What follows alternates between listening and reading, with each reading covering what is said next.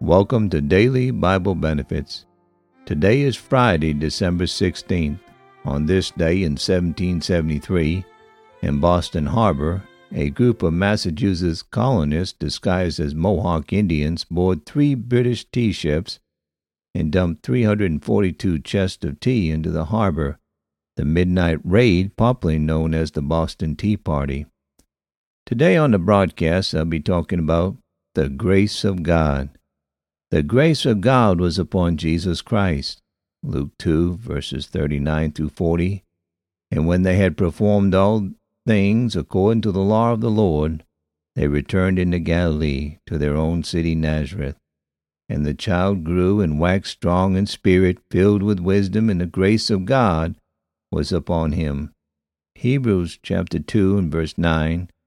But we see Jesus, who was made a little lower than the angels for the suffering of death, crowned with glory and honor, that he, by the grace of God, should taste death for every man.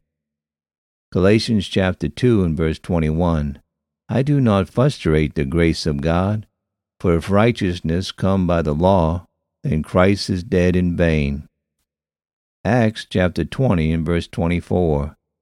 But none of these things move me, neither count I my life dear unto myself, so that I might finish my course with joy in the ministry which I have received of the Lord Jesus, to testify the gospel of the grace of God.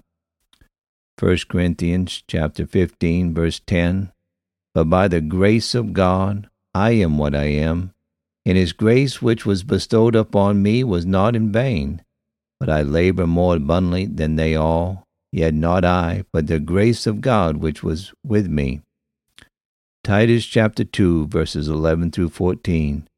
For the grace of God that bringeth salvation hath appeared to all men, teaching us that denying ungodliness and worldly lusts, we should live soberly, righteously, and godly in this present world, looking for that blessed hope in the glorious appearing of the great God and our Savior Jesus Christ, who gave himself for us, that he might redeem us from all iniquity and purify unto himself a peculiar people, zealous of good works. Sufficient today is the strength I need. Adequate it shows me when the Bible I read.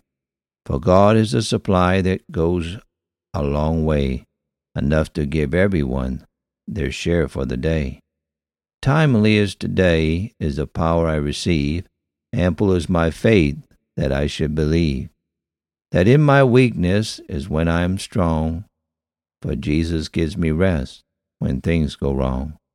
Sufficient is today the grace I am given, for I am thankful every day that I am even forgiven.